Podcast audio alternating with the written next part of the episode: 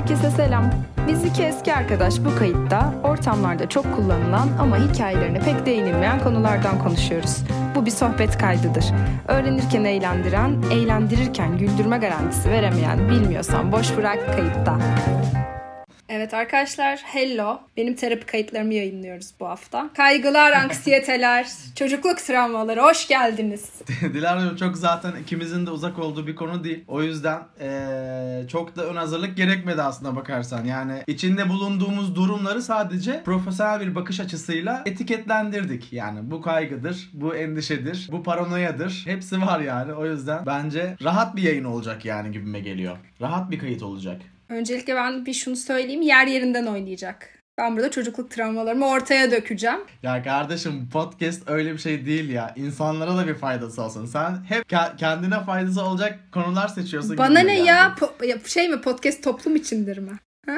Hayır. Ben buna burada vakit ayırıyorum. Bu benim keyfim kardeşim. Kimse kusura bakmasın.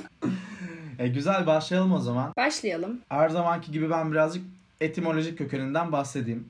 Öncelikle kaygı ve anksiyete ayrı kavramlar. Evet. İlk buradan başlayalım. Tabii. Yani ikisi birbirinin yerine çok kullanılıyor ya da eş anlamlı gibi. Ama şöyle mesela kaygı eski Türkçe'de kadgu anlamına geliyormuş tamam mı? Tasa ve üzüntü manasına geliyor. Anksiyete de Fransızca'da anksiyete deniyor. O da Latince'deki anks, sıkmak, boğmak kökeninden Hmm. geliyormuş. Güzel.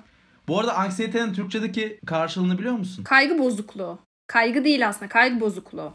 Evham, evham. Evhammış. Aa öyle mi? Tabii canım evhamlanmak var ya annem benim evhamlıdır işte Tabii çok canım. evhamlanır falan gibisinden. Bizim bütün sülale Evet. evhamlı. Annelerin anne olmanın O da- koşulu o zaten. Evet, o da o da Arapçadan geliyormuş. Vehimler ve korkular manasına geliyormuş yani o VHM kökü var ya zaten Arapçada kökten ilerliyorsun. Evet. Ya sonuç olarak şöyle aslında basitleştirebiliriz biraz karışık olduysa. Ya kaygı sonuçta bir hedefi var yani. Bir şeye mesela sınav kaygısı. Sınavı kötü geçecek diye kaygılanıyorsun. Bilmiyorsun. Normal Ama bir şey. sonuçta bir başlığı var. Ama anksiyete biraz daha böyle hedefi, kaynağı belli olmayan bir iç sıkıntısı deriz ya. "Ha, kö- Bir şey olacak. Ne olacak abla? Bir şey olacak. Kötü bir şey olacak. Bu biraz daha anksiyete. Bende her ikisi de var. Sen evet. Şimdi şunu da söyleyelim. Burada işte kelime kökeninden bahsedeceğiz. Okuduğumuz birkaç e, tanımdan bahsedeceğiz. Birkaç araştırmadan bahsedeceğiz. Ama tabii sonuçta biz olayın profesyoneli değiliz. Yani arkadaşlar gi- gidersiniz kardeşim psikoloğa. O size tanıyı koyar. Burada da şimdi çok Biz, şey gibi biz de olayın şöyle. Biz olayın aslına bakarsan alaylı profesyoneliyiz. Tabii, tabii. Yani bu Yani. işi yaşayarak öğrenmiş kişiler olarak birazcık ahkam Ay burada kesebiliriz. psikologlarımızı da kızdırmayalım yani. Tanımları da Türkiye Psikiyatri Derneği'nden aldım. Dolayısıyla lütfen orada bir şey yaşamayalım yani. Psikologları karşıma almak istemem. Linç yemeyi de hiç istemem. Bakın ben baştan kaygılarımı ortaya döktüm bu yayınla ilgili, bu kayıtla ilgili. Benim, benim, benim şu an zaten ellerim ve ayaklarım buz gibi. Kalp atışım 120 BPM. Yani kaygılarım arttı şu an. Öyle söyleyebilirim. Şimdi o zaman biraz da sen kökenini verdin, e, anlattın kaygının, anksiyetenin.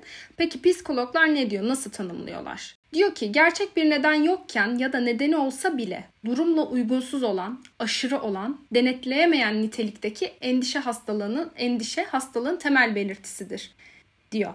Yani o zaman ne diyor? Kararında bir kaygı ve endişeye tamamlar ama gerçek bir durum yokken ve durumla uygunsuz olan. Yani büyük ihtimalle atıyorum hiç alakası yokken bir şey için kaygı duymaya başlıyorsun ve bu anksiyete diye geçiyor ve genelde panik atakla kendini gösteriyormuş. Doğrudur. Bir de şöyle bir şey oluyor bence genelde. İnsan sanıyor ki mesela hep kendinde var. Bir tek kendi böyle hissediyor ama çoğu insan bu kaygı ve kaygı bozukluğu, anksiyeteyi yaşıyor aslına bakarsan. Kaygı zaten bulaşıcı bir duyguymuş. Özellikle anneden çocuğuna geçiyormuş. Ben mesela şimdi değerlendirdiğimde bizim sülale zaten evhamlı, kaygılı. Abi bizde de öyle. Sıfır soğukkanlılık. Özellikle babam ve babaannemde hiç oturmamış bir şey. Bak ona da babama da annesinden geçmiş demek. E, tabii. Şöyle bulaşıcıymış hatta. Yani mesela ben kaygılıyım ya. Atıyorum sen de o, o konuda diyorsun ki "Ya aman kaygı duyacak ne var? Hem sana sinir oluyorum. Niye kaygı duymuyorsun diye. Evet ben çok sinir alıyorum evet. Ama aynı zamanda bu durumda daha sakin kaldığın için içten içe de bir hayranlık gidiyormuş insan. Yani diyormuş ki helal olsun be kıza. Ne kadar da sakin. Evet kaygı durumu genelde hem kendine zarar verme hem de başkasına zarar verme duygularının beraber yaşandığı bir çıktı olarak çıkıyormuş karşımıza. Yani psikologlar öyle diyor. Bir de şöyle e, diyor.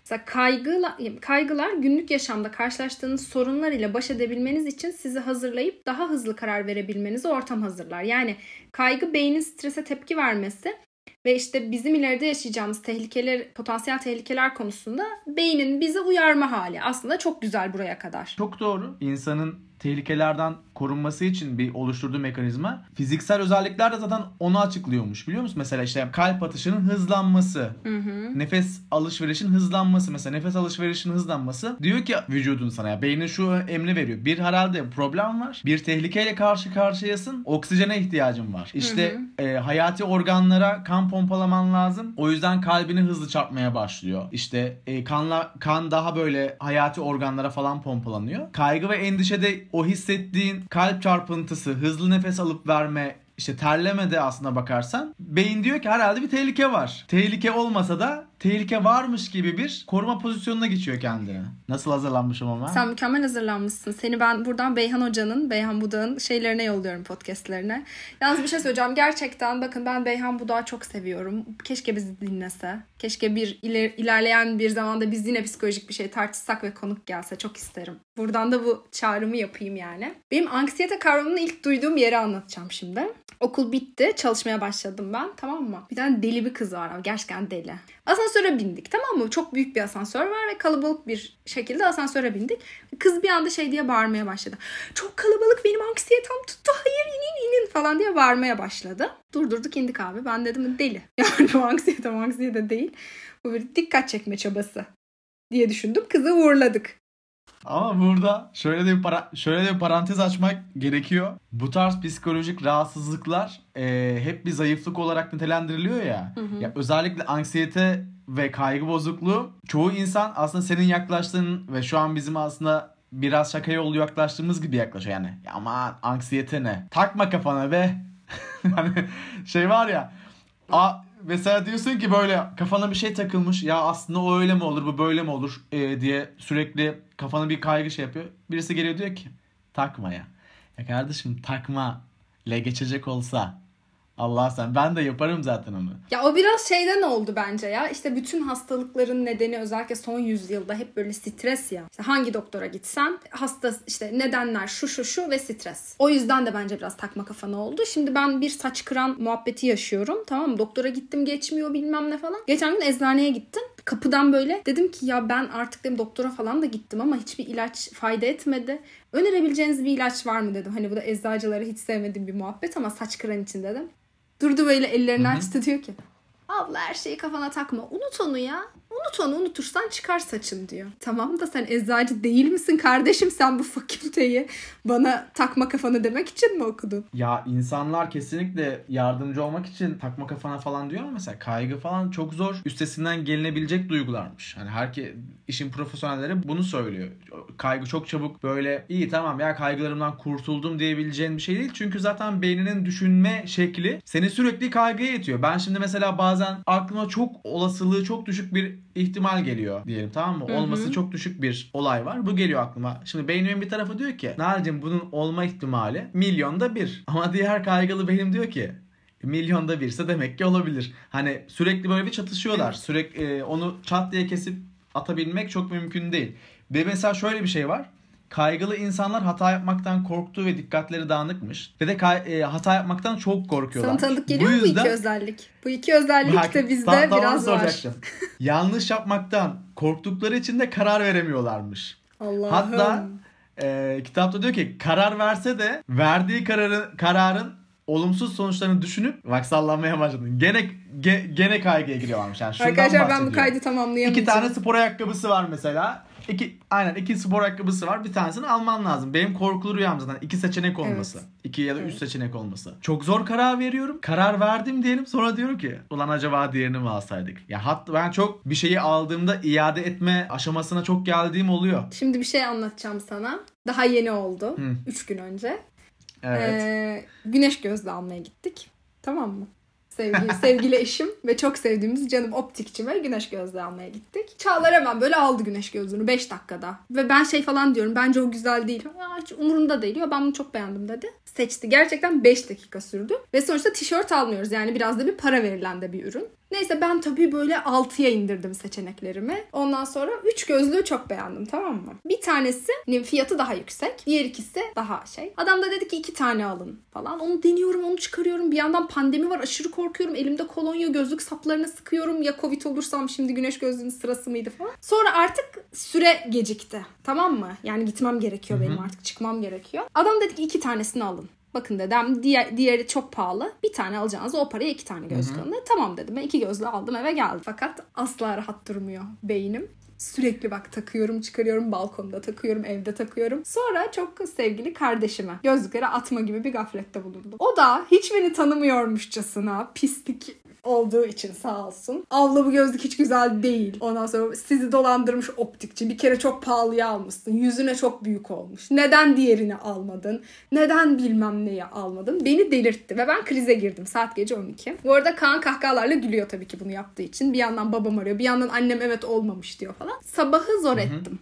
9'da gözlükçüyü aradım. Dedim ki Yasin Bey benim bir maruzatım var da diğer gözlüğü değiştirebilsek olur mu acaba şunla dedim. Sabahın körü Çağlar'ı sokağa çıkma kısıtlamasında oraya yolladım. Gözlüğü değiştirdim.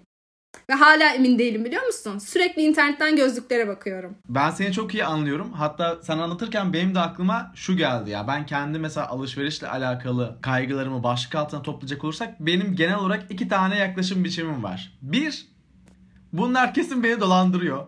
Bu yani sürekli olan bir şey. Mesela adam di- diyor ya sana keşke ya iki, iki tanesini ikisini mi alsanız? Benim içimden hep bir, bir ses diyor ki bu bir pazarlama oyunu. Bu adam seni kandırıyor. Kesin elinde kalan malları fazla fazla verecek. Ama bu sürekli yani nasıl diyeyim sana birisinin beni dolandırmadığına emin olmam için benim 3-5 kaynaktan o şeyin fiyatını sorgulayıp doğrulayıp öyle, bu benim şey yani fabrika ayarlarına var. Bunlar bir herkes beni dolandırmaya çalışıyor. Milletin de işi yok sanki. Herkes beni dolandırmaya çalışıyor bir. Bir ikincisi de yok.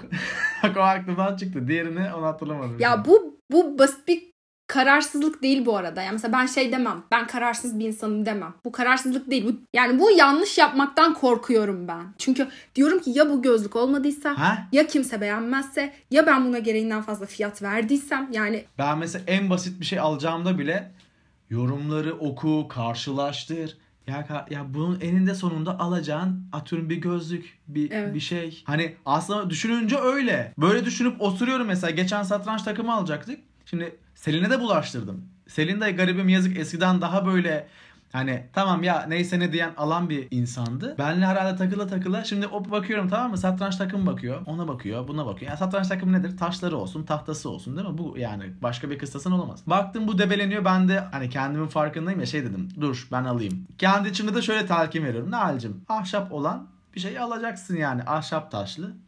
Abi yarım saat, bir saat. Gene ben böyle baktım ve saate bakıyorum. Ben de karşılaşmama. En sona dedim ki al şunu geç. Neyse bir tanesini aldım. Ama yani dediğim gibi kurtulması zor alışkanlık. Ya işte al, al şunu geç de şey. Bak ben gelinlikte yaşadım ama gelinlikçiye gittim. İlk gittiğim gelin, gelinlikçide ilk giydiğim gelinliği aldım. Aldım pandemi çıktı. Ben 3 ay eve kapandım abi. Ben onu kuruyorum. Bu gelinlik çirkin. Ben bunu ne yapacağım? Nasıl iade edeceğim? Gelinlikçiyi arıyorum. Pandemi var millet canını der gelinliği iade ettim. Ve bu kararsızlıktan değil hiç kararsız bir insan değilim ben. Yani bu artık ya yanlış olursa yani Doktorlar yetişin. Bak şimdi aklıma gelen bir şeyi söyleyeceğim. Sende şu var mı mesela? Biz seninle konuşuyoruz. Normal. Ee, ben sana mesaj attım. Senin de işin vardı dönmedin. Hı hı. Sen şunu hissediyor musun? Acaba ben bir şey yaptım da Dilara bana kır Nail bana kırıldı mı? Ben mesela bir muhabbetin ortasında ya da hani bir iş yapılacak bir şeyi ay- ayarlamaya çalışırken bir şey dedim. Eskeza o kişi bana geç döndü ya da dönmedi. Yani dönmediği o esnada ben hep kafamda şunu kuruyorum. Lan acaba bir şey dediğimde alındı mı? Niye dönmedi? Tekrar bu herhangi bir kişi yani şey de değil evet, öyle. ben de çok Herhangi öyleyim. bir kişi de olabilir. Yani çok dinliyorum ve çok izliyorum ben insanları. Sapık derecesinde. Mesela yıllarca yani 10 küsur sene Pelin'le aynı evde yaşadık. Suratı en ufak asık olduğunu sürekli şöyle der. Ben mi bir şey yaptım? Ben bir şey yaptım özür dilerim. Ben, mesela yani Çağlar'a da şimdi öyleyim. Ne oldu? Suratı nasıldı? Bir şey mi dedim? Bir şey mi yaptım? Falan. Yani arkadaşlar umarım sizler de biraz böylesinizdir ya. Umarım bir tek biz değildizdir deli. Peki birazcık da o zaman neden bu kaygı bozukluğunun, bu anksiyetenin nedenleri neler? Biraz ona bakalım. Yani aslında diyorsun ya işte insanlar şey diyor takma kafana ya. Abi bu sadece anlık yaşadığım bir şey değil. Şimdi bir kere bir az önce de bahsettin genetik sebep. Yani genetik bir aktarım olabiliyor. Yani akrabalarınız arasında bu durum varsa siz de risk altındasınız. İki, beynimizdeki korku ve duyguları kontrol eden bölümler hatalı bağlanabiliyormuş. Bu da kaygı bozukluğuna sebep olabiliyormuş. Aa. Ya bizim Bayağı beynimizde... bildiğin yani şey beynin yapısından Tabii, dolayı tabii. da olabilir. Evet. Sonra tabii ki çocukluk travmaları çok etkili. İşte bazı ilaçların yan etkileri olabiliyormuş. Bir de kalp, akciğer, tiroid, şeker gibi sağlık sorunları da anksiyete bozukluklarına neden olabiliyormuş. Bu arada araştırmalara baktığımda kaygıların genel başlığı şuymuş. İşini kaybetme ve sağlık. Bizi dinleyenlerle de vardır muhakkak kaygılı insanlar. Bu artık nasıl diyeyim sana? Yani neredeyse normal denecek bir sıklıkta gözüküyor görünüyormuş yani. Ben de mesela ben onu çok yaşıyorum. Benim şöyle bir anım var sağlıkla ilgili. Lise bitmiş, üniversite sınavına girmişim ben. Bekliyorum tamam mı? Ben bir gün çıktım dışarıya. Neyse gezdim geldim tek başıma. Eve geldim. Otururken sol tarafıma bir ağrı giriyor. Allah. Ben böyle içimden içimden ışık hızında şunlar geçiyor. Yani şu manşetler falan görüyorum. Genç yaşta kalp krizi daha çok öldürür. abi ya. 20 yaşında kalp krizi geçirdi öldürdü falan filan böyle kafamda sürekli bunlar geçiyor. Yani şimdi birine söylemem lazım. Şimdi iki tane seçenek var. Bir bunu susacaksın. Hı hı. Kendi içinde yaşayacaksın. Benim o anki düşüncem de tehlikeli çünkü her an ölebilirim. İki de işte anneme söyleyeceğim. Kesin doktora gideceğiz. Dedim ki bari gidelim doktora. Neyse abi gittik patara kütüre işte EKG çekiliyor dıt dıt filmler çekiliyor falan filan. Doktor böyle yaptık. Film aldı baktı. Bana baktı. Dedi sende gaz birikmiş. Ay yazık bu doktorlara da ya. Bayağı-. Sonra dedi ki ama dedi böyle birazcık fazla terledin falan kızardın yani ne oldu endişelendin mi? Ha evet ya bende oluyor bazen dedim. Hmm, iyi falan dedi. Sana bir dedi işte panik atak şurubu yazalım falan. Tamam dedik teşekkürler. Sonra ben almadım şurubu tabii. Aslında dediğimiz şeye geldi. %99 kaygıların hepsi aslında boşa çıkıyor. Bir şekilde aslında bir şeyin yok. Bence o iş hayatı e, meselesi biraz şey. Yani o kadar güvencesizliğe maruz kalınıyor ki o sistemle alakalı bir şey. Dolayısıyla sürekli Tabii canım. abi işsiz mi kalacağım lan ben yarın kaygısı oluyor ve çok haklı ve yerinde de bir e, kaygı Doğru bunun hepsine bence. katılıyorum. Başka bir konuya geleceğim ben. Geçenlerde bir yerde dinledim tam hatırlamıyorum da. Şöyle bir kaygıdan bahsettiler. Bende var. Sende de var mı çok merak ediyorum. Bende zaman kaygısı var. Şu zaman kaygısı. Zamanımı ben sürekli faydalı değerlendiremiyormuşum gibi strese giriyorum. Hafta sonu bende şöyle oluyor mesela. Sabah kalktım ya erken kalkıyorum zaten bu bunu azaltmak için. Hani zaman yaratıyorum kendime ama şu oluyor. Bir saat geçti daha hiçbir şey yapamadık. Daha hiçbir şey yapmadım. Kitap kitap mı okusam, e, film mi izlesem. Yok ya film çok zaman harcar. İyi film bulmam lazım. Anladın mı? Sürekli bir telaş, sürekli bir faydalı, faydalı bir şey yapayım kendime. Halbuki otur kardeşim. Yani ben de mesela bu zaman kaygısı çok yüksek. Ya o pandemi de çok tetikledi onu ya. Hani bir şey muhabbeti oldu ya işte verimli geçirmeliyiz, online kurslar almalıyız, online müze gezelim, dil öğrenelim, kitap okuyalım falan. O da çok tetikledi. Ama onun dışında Doğrudur ama bende eskiden Evet beri var. bende de hep var. Ya ben zaten benim zamanla ilgili ciddi problemlerim var. Yani yetiştiremiyorum, kullanamıyorum. Bazen çok oyalı. Yani bir zaman problemim var genel olarak. Bir de ben hiç oturamıyorum. Benim çok ciddi sıkıntı var. Mesela 10 dakika oturuyorum, ayağa kalkıyorum ya. Mesela Çağlar diyor ki niye kalktın şu anda? Çok oturdum. niye? Otur dinlen. Kahve yap, kitabını oku. Hayır. Bak bu kapatma geldi ya. Ve ben evden yoğun bir şekilde çalışacağım aslında. Kapatma kararı açıklandı. İlk yaptığım şey. Ya bunu gerçekten fotoğrafını Instagram'a koyacağım. Evde hangi dolap içleri temizlenmeli listesi. Az önce kendimi şunu hazırlıyordum. Dilara'cığım diyordum. e, bizim seninle çok ortak noktamız var. Muhtemelen akrabayız. Evet. Ya da e, hani Sivaslı da olduğumuz Biz için Sivas'ta muhakkak karıştık, böyle aileler. e, köklerimiz kökleri köklerimiz bir yerden geliyor diyecektim ki ta ki o talihsiz dolap temizlenecek dolap listesini Evet. duyana kadar. Bu kadar olamaz. Yani mesela ben o dolabı yeni temizledim ama niye boş durayım ki kapanmadan? Tekrar onların hepsini indireceğim. Tekrar her şeyi düzenleyeceğim yerine. Mesela şu an bu kayda gelmeden önce Nail bana dedi ki şu saatte başlıyoruz. Ben o saatte oturup çay kahve içip birazcık böyle kayıtta neler konuşuruz onu düşünmek yerine ne yaptım?